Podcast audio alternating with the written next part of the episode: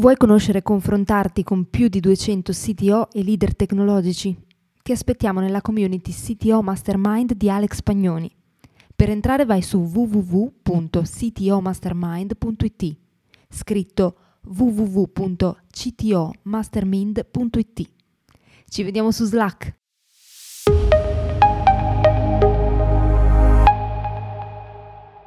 Non c'è un'unica ricetta e un'unica definizione per la developer experience e spesso anche nelle aziende che non hanno un vero e proprio reparto di X vengono messi in atto progetti con scopi molto simili.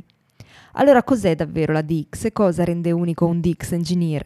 Ne abbiamo parlato su Clubhouse nel CTO Lunch numero 24 con Alex Pagnoni e la community del CTO Mastermind.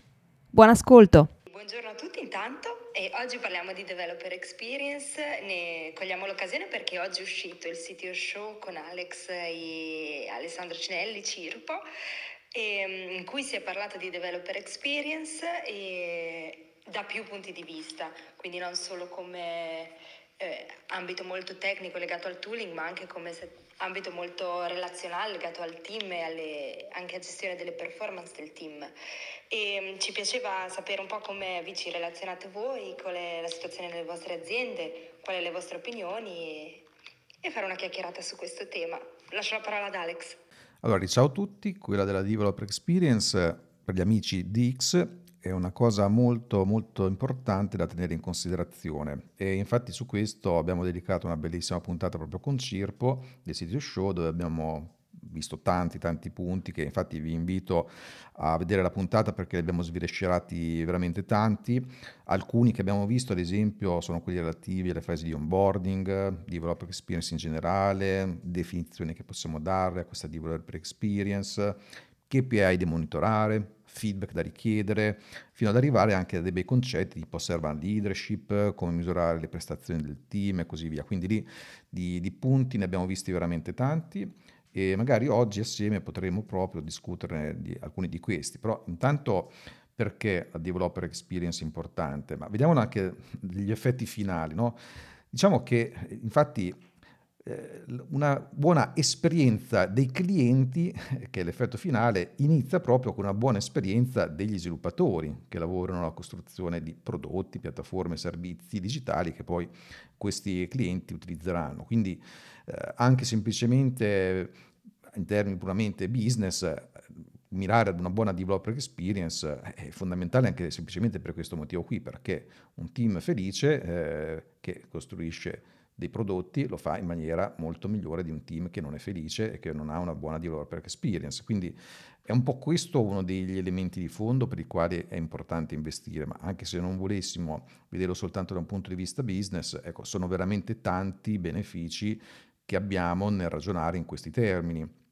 Quindi nel momento in cui il nostro team ha la possibilità di prendere le migliori decisioni tecniche, no? Per rendere la nostra app o il sito migliore per i clienti, siamo nella situazione in cui possiamo anche a questo punto consegnare codice più velocemente e codice migliore.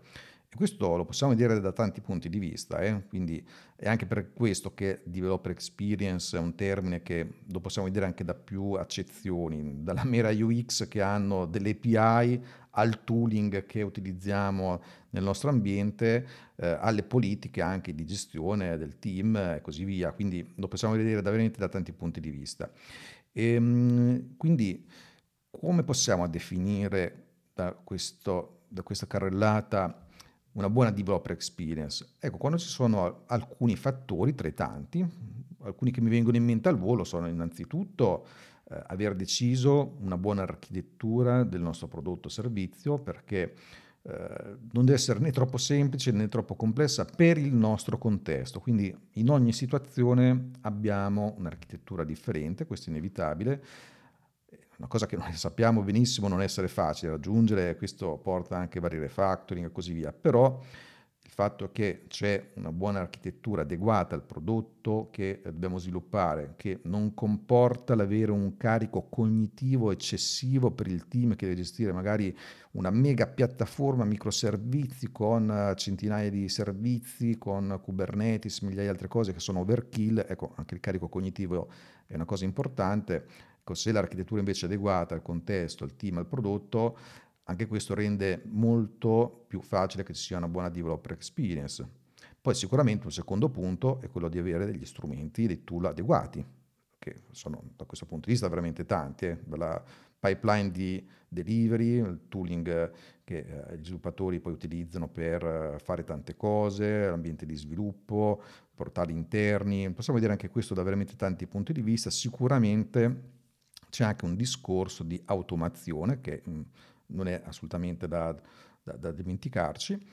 E poi chiaramente un altro punto importante è quello anche di avere dei processi che rendano tutto questo possibile e fattibile, da checklist anche automatizzate, degli step ben definiti nelle varie aree, delle definition of done, dei processi per la QA, deployment, come ottenere feedback e così via.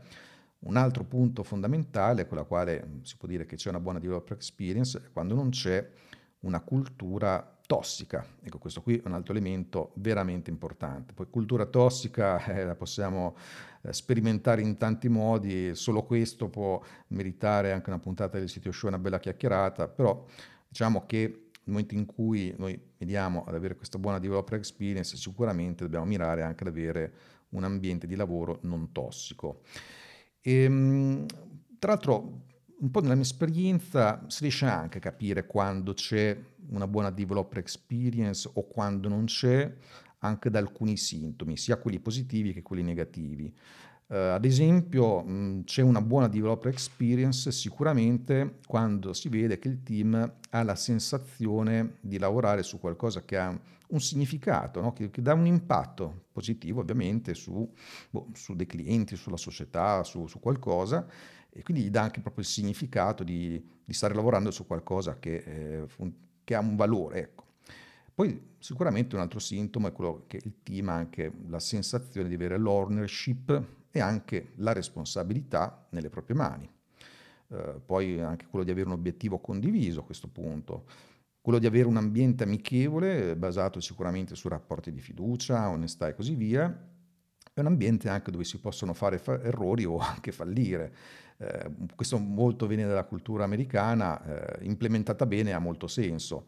Invece alcuni aspetti negativi, alcuni sintomi negativi che si vedono in team dove la developer experience invece non è così buona, è ad esempio un ambiente dove si dà sempre la colpa agli altri, no? Dove si punta il dito, oppure dove ci sono penali o conseguenze negative per quando si fanno errori, anche il licenziamento, no? Magari si sta sempre con il fucile puntato contro, oppure un ambiente dove ci sono sempre tempi di lavoro che non bastano mai, c'è overload del team, oppure dove c'è un ambiente ostile, di incertezza, per finire è un ambiente dove nessuno si sente responsabile di qualcosa. Quindi questi qui sono un po' degli elementi che nella mia esperienza ho visto. Adesso volevo capire con voi innanzitutto se ad esempio all'interno del vostro team avete qualcuno che si occupa esplicitamente di questo tipo di attività, perché sono casi che vanno da aziende che non assolutamente ci fanno caso ad aziende che invece hanno interi team, come nel caso di Cirpo, dedicati solo a questo. Quindi tanto se volete condividere questa cosa, e poi cosa ne pensate di questo termine di developer experience e come si può implementare in azienda. Vi lascio la parola. Grazie mille Alex, ma per prima cosa mi piacerebbe chiedere a Cirpo un po' cosa ne pensa di questi appunti che hai fatto e anche queste caratteristiche che hai tirato fuori. L'argomento della propria experience è veramente super mega ampio, quindi tutto quello che ha detto Alex mi ci ritrovo. Il fatto è che vorrei, specialmente per le persone che sono in ascolto in questo momento, adesso c'è questa etichetta come se fosse qualcosa di nuovo, no? La developer experience, e ci sono sempre più aziende che stanno adottando questa nuova parola e magari stanno facendo dei team, ma in realtà la developer experience c'è sempre stata, semplicemente va magari un po' più contestualizzata. Se io penso per esempio a 20 anni fa, quando ho iniziato lo sviluppo web, la developer experience poteva essere banalmente, quando non c'erano così tanti framework web, ogni web agency iniziava col suo sitarello e poi il nuovo cliente probabilmente il sito era veramente una copia di quello precedente, e piano piano si costruivano dei framework interni per appunto velocizzare e focalizzarsi molto più sul valore che vuoi consegnare al cliente, invece che ricostruire tutto da capo. Anche quella, secondo me, è una developer experience, dare appunto agli sviluppatori che costruiscono un prodotto tool o tutto il contesto necessario per poter portare valore il più velocemente, il più efficientemente possibile ai propri clienti. Ma allo stesso modo, appunto, lo sviluppatore magari è più anche contento perché non deve ricominciare a riscrivere le cose da zero.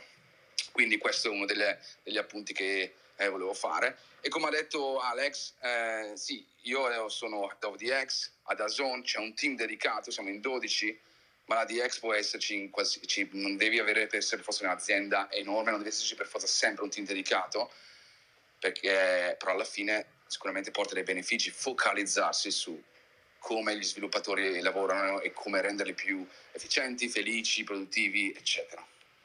Ecco, questo è quello che volevo aggiungere. Una cosa che posso dirvi proprio adesso: sono appena uscito da un meeting in cui stiamo riesplorando l'onboarding di uno sviluppatore a DAZN, perché ci stiamo dando veramente grandi, ci stiamo espandendo, eccetera. Scusate il mio italiano, perché chiaramente sono abituato a parlare in inglese. E developer experience è anche questo, non è solo praticamente scrivere codice, ma ascoltare, cercare di capire come migliorare la vita degli sviluppatori, sia dall'onboarding al quotidiano. Grazie mille, grazie Cirpo. Chi ha voglia di raccontarsi qual è il suo punto di vista sulla developer experience e come la gestiscono in azienda? Ma allora, io in realtà innanzitutto sto cercando veramente di capire e contestualizzare il termine developer experience, perché oggettivamente mi è nuovo, cioè non l'avevo mai utilizzato così esplicitamente. Cioè, da quello che ho capito, e qui interrompetemi se sbaglio, è in fondo una user experience verticale sugli sviluppatori. Quindi esattamente quello. Togli la U, mettici la D. Perfetto. Perfetto. Quindi solo che la differenza con la user experience, spesso e volentieri pensiamo alla parte, cioè il cliente praticamente è abituato a interagire con un'interfaccia, giustamente, no? Cioè in questo caso non parliamo di UI o di UX, ma parliamo di una serie di cose. Se la vuoi espandere dal cliente e mettere la user experience, magari anche il customer support che ricevono dal punto di vista del customer support, no? Anche quella fa parte della user experience dal mio punto di vista, se la vogliamo allargare. Non so se questo aiuta di più. Moltissimo, è molto chiaro. Ti dico, anche se non l'abbiamo mai chiamata in questo modo, non ci siamo mai appellati al discorso proprio della developer experience, poi di fatto allora in Casavo è un argomento di cui si parla praticamente ogni singolo giorno. E una delle cose che facciamo è sicuramente quella di avere dei sondaggi, delle survey, e con tutto il team di sviluppatori, di product developer in particolare, e quindi sicuramente con dei sondaggi in cui andiamo a coinvolgere un po' tutti quelli che sono i product developer, perché poi adesso uno dei cambiamenti che stiamo facendo è quello di non avere più una distinzione nettissima tra i ruoli, soprattutto a livello di title, ma chiamare tutte le persone che contribuiscono allo sviluppo del prodotto product developer o meglio ancora product contributor, che poi ognuno ha i suoi verticali a livello di skills, quindi c'è quello che ha più un verticale sulla parte infrastrutturale, quello che ha più un verticale su back-end development e così via. In più, soprattutto in un contesto in cui stiamo riorganizzando spesso le cose, ci stiamo strutturando per crescere molto rapidamente, il tema a questo punto possiamo usare il termine developer experience, diventa fondamentale, perché il team tech di sviluppo sta esplodendo, non crescendo. E c'è una fase di storming, fatemi dire, importante e che si ripete, perché poi arrivano persone nuove, ciascuna con opinioni forti e anche sensate, e lì c'è veramente da capire come far lavorare bene e come creare quell'ambiente in cui poi gli sviluppatori si sentano a proprio agio nel lavorare. Ti interrompo un secondo, nel senso che in generale la developer experience, allora tu stai parlando molto di processi, giusto? In questo momento, di organizzazione, corretto? Sì, sì. Okay.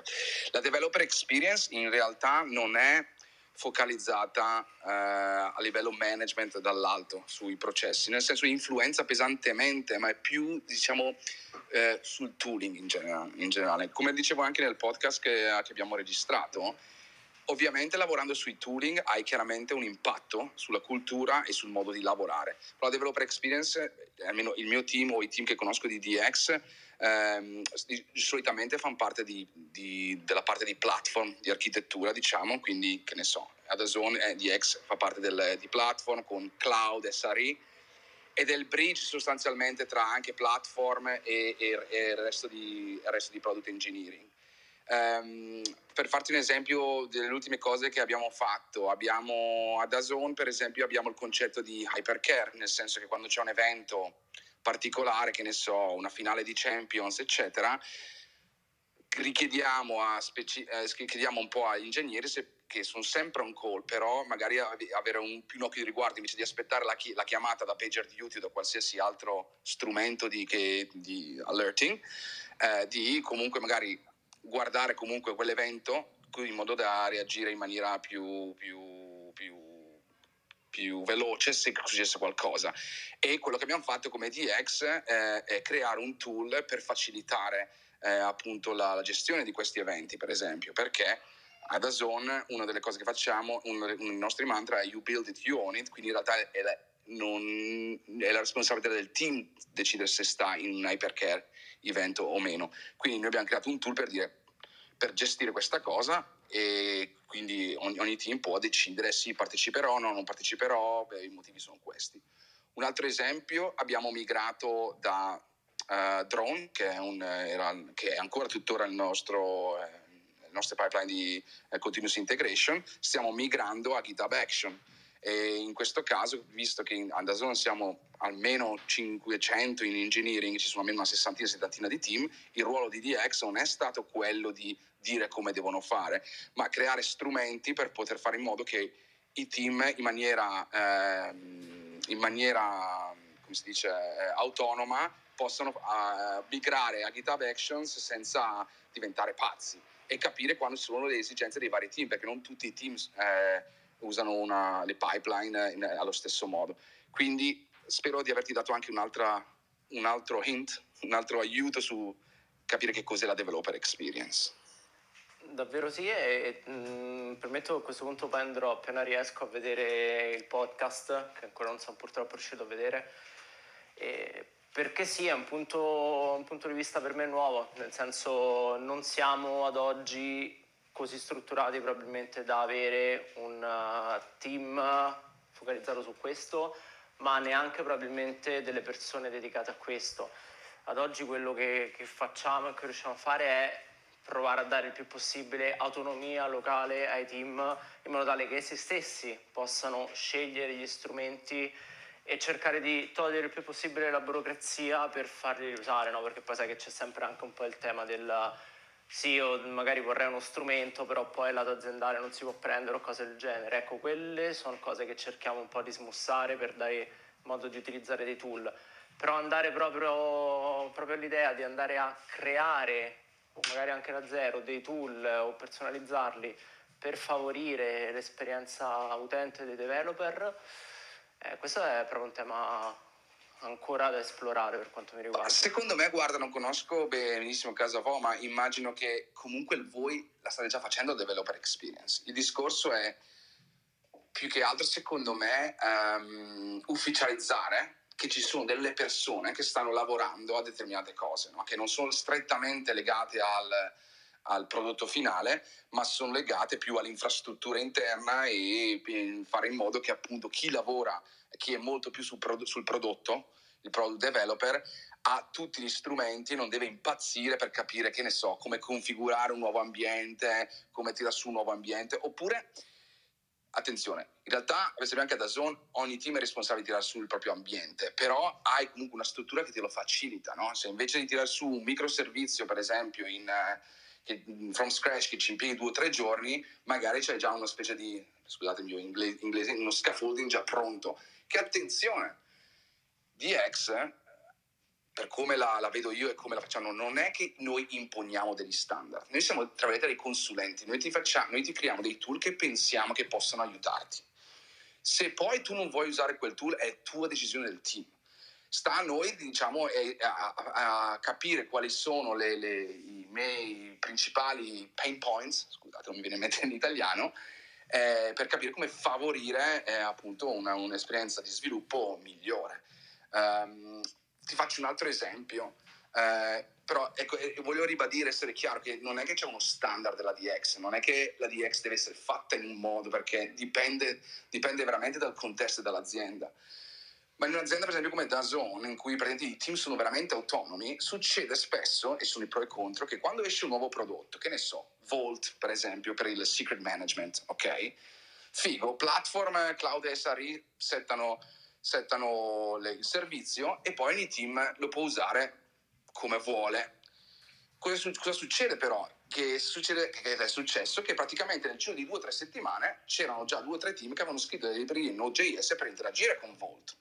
Figo, ogni team può creare il proprio tool e questa cosa ci sta bene, ma il problema è che come facciamo a fare in modo che la gente non continui a scrivere gli stessi tool, le stesse cose? Abbiamo creato come DX il concetto di inner source, che non è open source perché non è aperto al pubblico, ma è aperto, diciamo, all'interno dell'azienda.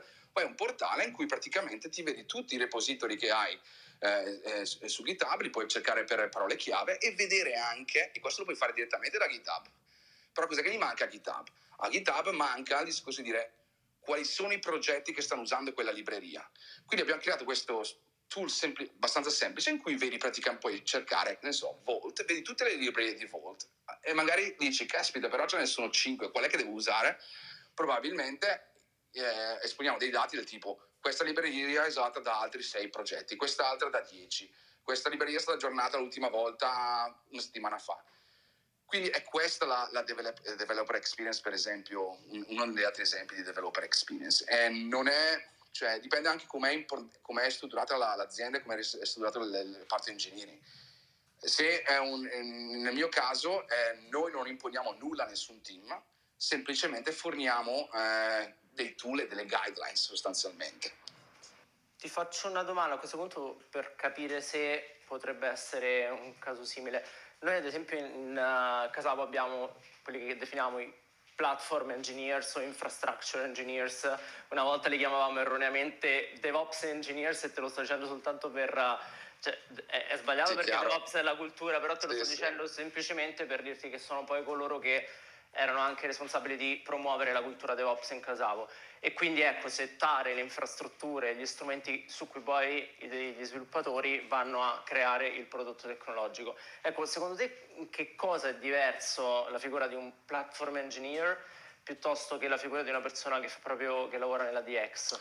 È una bellissima domanda e grazie per avermelo chiesto.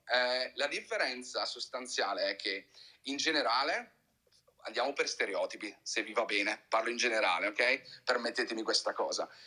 Se penso a SRE e Cloud, che sono i 2 team con cui lavoriamo, che sono praticamente quello che stai descrivendo tu, immagino, no? Giusto, Enrico? Sì. Che differenza c'è fra loro e noi?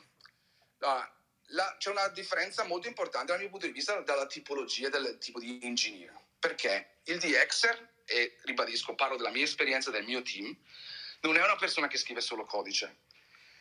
È una persona che comunque sa comunicare, è una persona che comunque interagisce tanto con gli altri customer. Chi sono gli altri customer? Gli altri ingegneri, gli altri sviluppatori. E questa è una, secondo me, è un aspetto molto importante, perché non tutti, e non c'è nulla di sbagliato in tutto ciò, non tutti hanno voglia di gestire questo aspetto, di comunicare, scrivere blog post, creare meeting, presentazioni, creare questionari o andare a intervistare direttamente e parlare con i team, ok? E questa è una delle caratteristiche, secondo me, fondamentali di un DXer. Perché anche in DX, perché DX praticamente noi siamo prodotti di noi stessi, no? Casavo o DAZN avrete i vostri product owner, product manager, eccetera.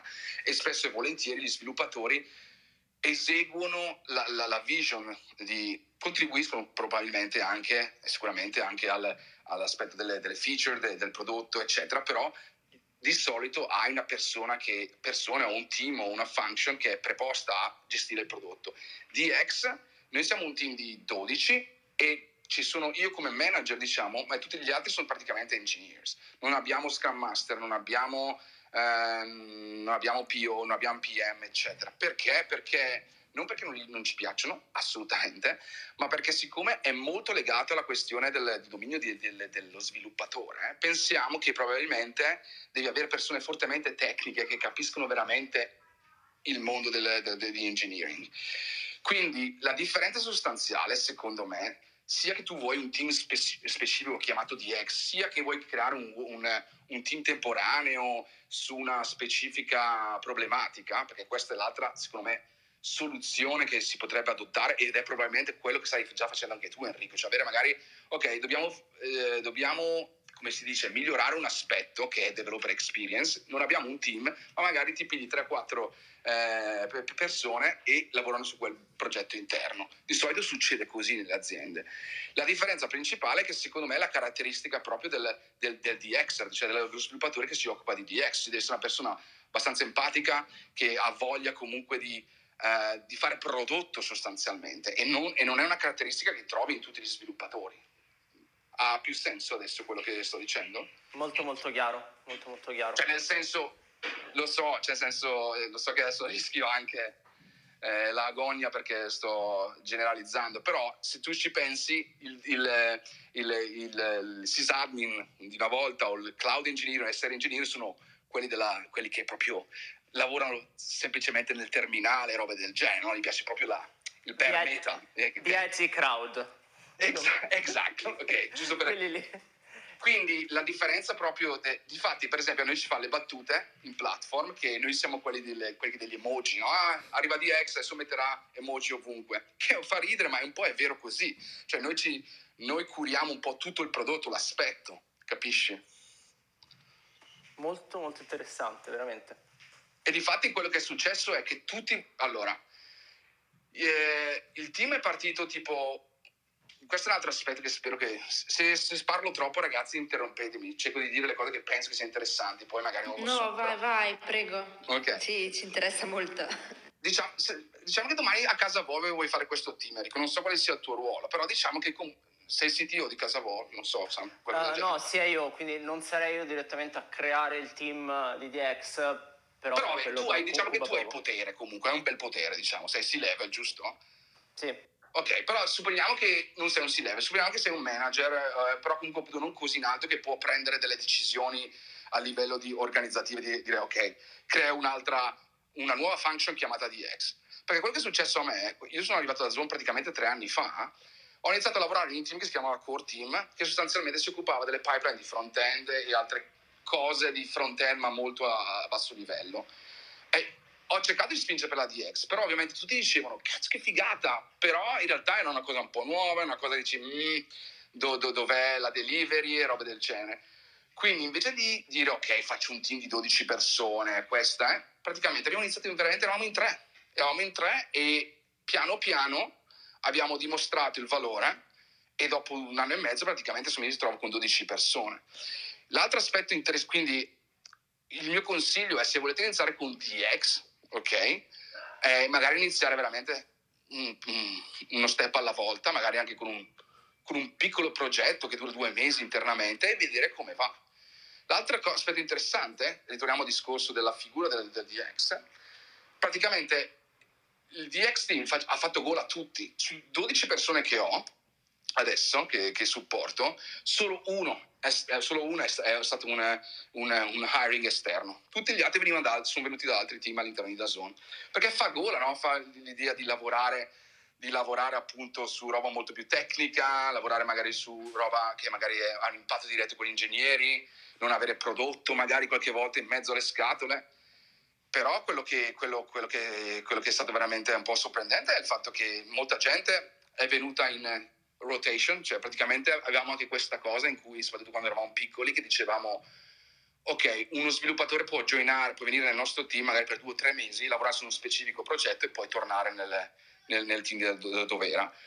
E il fatto è che la gente, molte persone sono arrivate nel nostro team, sono state contente dell'esperienza Però alla fine per noi non erano il, scusate l'inglese, the right fit, perché appunto mancava questo approccio di prodotto, o questo approccio soprattutto del trade-off.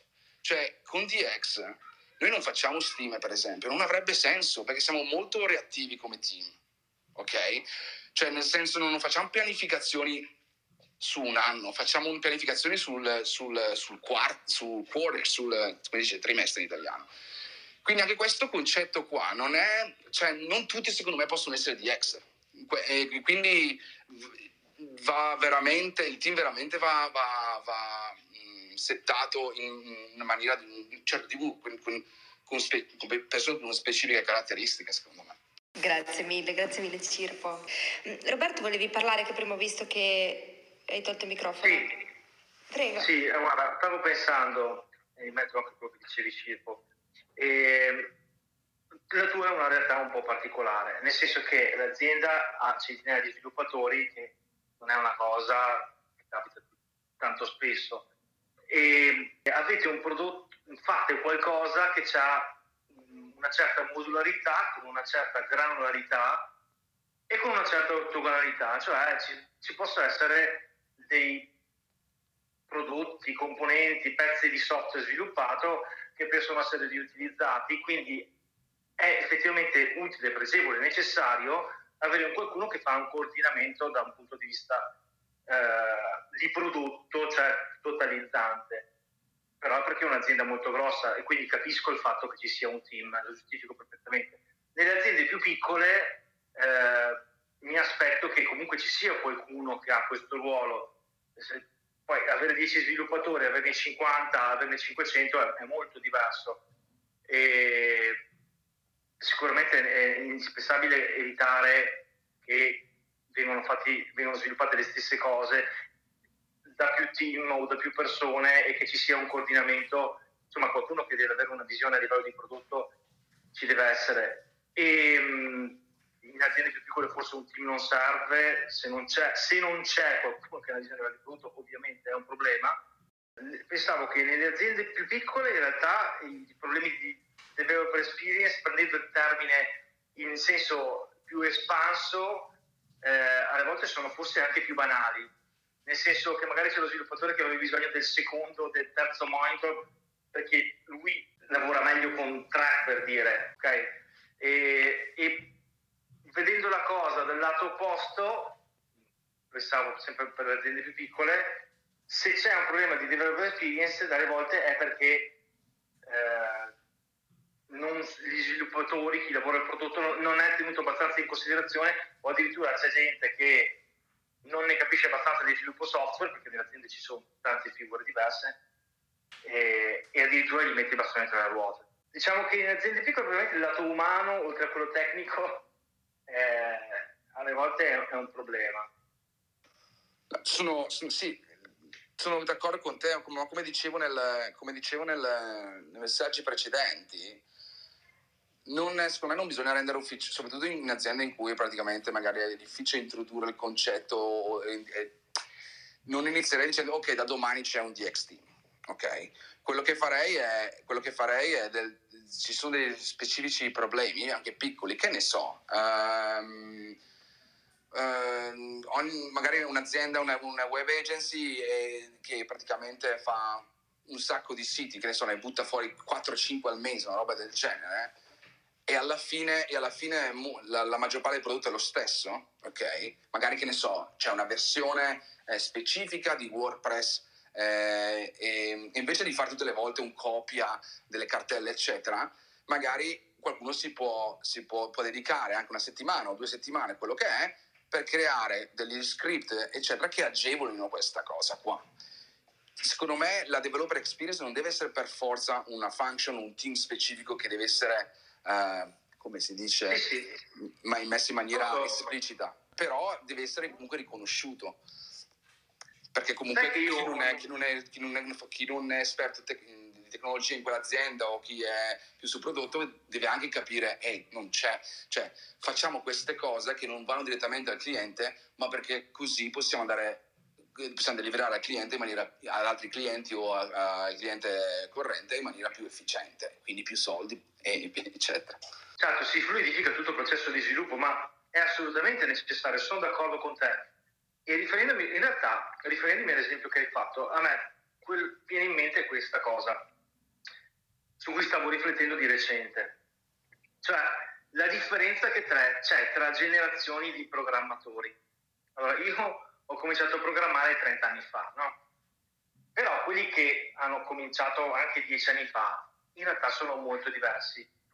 Allora, quello che dicevi te delle librerie, adesso non mi vengono le parole, come qualcosa che hai appena detto, comunque il fatto di coordinare tutto il team. Dicevo, a uno sviluppatore di vecchia data aveva una visione più ampia sul prodotto e sul processo, viene praticamente naturale. Questa cosa qua, del fatto che ci sia la necessità di qualcuno che lo guarda da fuori, diciamo, mi sembra che sia una cosa più recente, che pertiene più, diciamo, che ha cominciato a sviluppare, non so, negli ultimi 5-10 anni. Cioè, non so se mi sono spiegato. Penso di sì, posso cercare di capire se ho interpretato correttamente? Sì. Non so esattamente che tipo di ruolo hai, mi puoi dire per esempio che ruolo hai, che azienda lavori, per così riesco a fare esempi magari un po' più mirati. Guarda, adesso faccio il consulente, prima ero CTO in un'azienda. Perfetto, quindi se comunque hai esperienza anche a livello di architetture, sysadmin e tutte queste cose, più o meno, giusto? No? Perfetto. Se tu ci pensi, io non ho 30 anni come te di esperienza, però ne ho 20, però...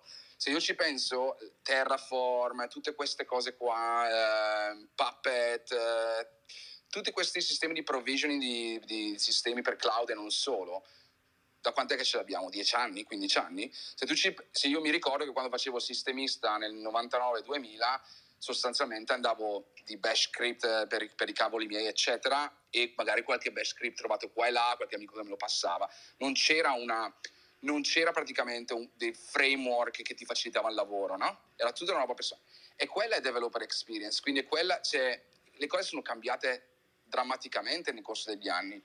Non so se siete familiari con, questo è in inglese, siete familiari con Heroku per esempio o Netlify? Non sapete cosa sono? Heroku sì, Netlify no. Ok, sì. Se avete mai giocato con Heroku? Conosco entrambi. Esatto, Heroku, caspita, io mi ricordo quando era uscito, che la command line di Heroku era una figata pazzesca. Oggi praticamente quella cosa lì non è più una figata pazzesca perché è il minimo, e quella è developer experience. Cioè, quando è uscito Heroku ho detto che figata, non devo più usare una curl o robe simili o FTP per poter deployare roba. E sì, come dici tu Roberto, le generazioni sono cambiate, ma anche perché lo sviluppo software è cambiato, e il problema di cui mi scontro ogni giorno, soprattutto perché anch'io un po' di vecchia data, è che ormai le nuove leve per alcune cose sono date per scontato, e quindi secondo me la developer experience devono perdere tempo in configurarsi milioni di cose prima di focalizzarsi nel creare una feature, eccetera. Demotiva un sacco. Non so se mi sono... Guarda, sì. E allora io da una parte do per scontato che uno si prende aggiornato, poi d'altra parte è vero che è un'utopia, ormai non si può più tenersi aggiornati su tutto, anche perché l'informatica si divide in talmente tante branchie e alle volte fai fatica anche a sapere se è il caso di spendere tempo a cercare di capire un prodotto che non conosci, proprio perché non lo conosci. Dovresti almeno conoscere un attimo per capire se vale la pena spenderci tempo oppure no. Allora effettivamente avere qualcuno, diciamo, che si occupa di tutto quello che è collante ha perfettamente senso. Poi ti chiedo, oltre al fatto di sviluppare i tool, mettete anche a disposizione, diciamo, un servizio di informazioni o di tutoring, diciamo? A livello di learning, dici? A livello di... Sì. Al momento no. Allora, c'è una proposta che io sto cercando di buttare avanti in DAZN, di creare un altro team, sempre attaccato a DX, chiamato DX Engagement, però chiaramente mi servono i soldi, sto aspettando il budget, quindi non so se succederà, in cui praticamente appunto questo team è come DX per il tooling, ma focalizzato più sull'aspetto culturale. Però al momento no, non ci occupiamo di questo, anche perché comunque, ribadisco, è un team piccolo, non è che facciamo tutti i tool per tutti, è impossibile. Uno, per le questioni di capacity, di tempo, e seconda cosa anche per conoscenza del dominio. Se domani quelli, per esempio il mio team, abbiamo gente con esperienza di testing strategy, cioè facciamo test, però non abbiamo dei principal QA, per esempio, nel team, o gente che ha esperienza decennale o grossa esperienza sul testing in generale. E è successo per me in passato che DAZN Engineering aveva bisogno di una specie di dash, collezionare dati, log, eccetera, per quanto riguarda appunto la parte di testing, per avere una visione un po' più ampia, avere dei dati così.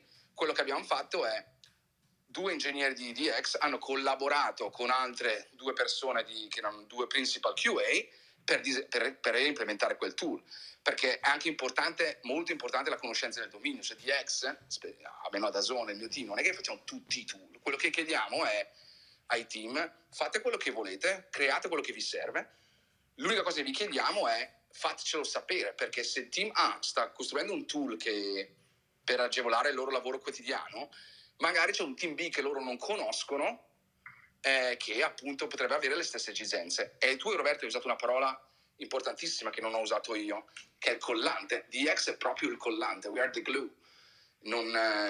Questo volevo comunque appunto mettere un po' più enfasi sul concetto. Beh, io direi che vi ringrazio tutti per aver partecipato, abbiamo fatto una bella chiacchierata e sicuramente ci siamo anche chiariti qualche dubbio sulla developer experience, di cui si parla tanto ma su cui effettivamente poi ci sono a volte delle incertezze. Non so se avete delle altre domande o altre cose da dire, altrimenti vi saluto tutti e vi auguro una buonissima giornata. Grazie Sara e Alex, da parte mia è stato veramente interessante. So che è un argomento super mega ampio. Se volete potete contattarmi, i DM aperti su Twitter a Cirpo, oppure se volete scrivermi un'email alessandro.cinelli@gmail.com, e mi piacerebbe continuare il confronto in generale, perché anche per me è, diciamo, una cosa nuova, quindi per me è molto importante l'aspetto di condivisione. E grazie ancora Alex e Sara e CTO Mastermind per questa piattaforma. Grazie a te Cirpo, è stato un piacere.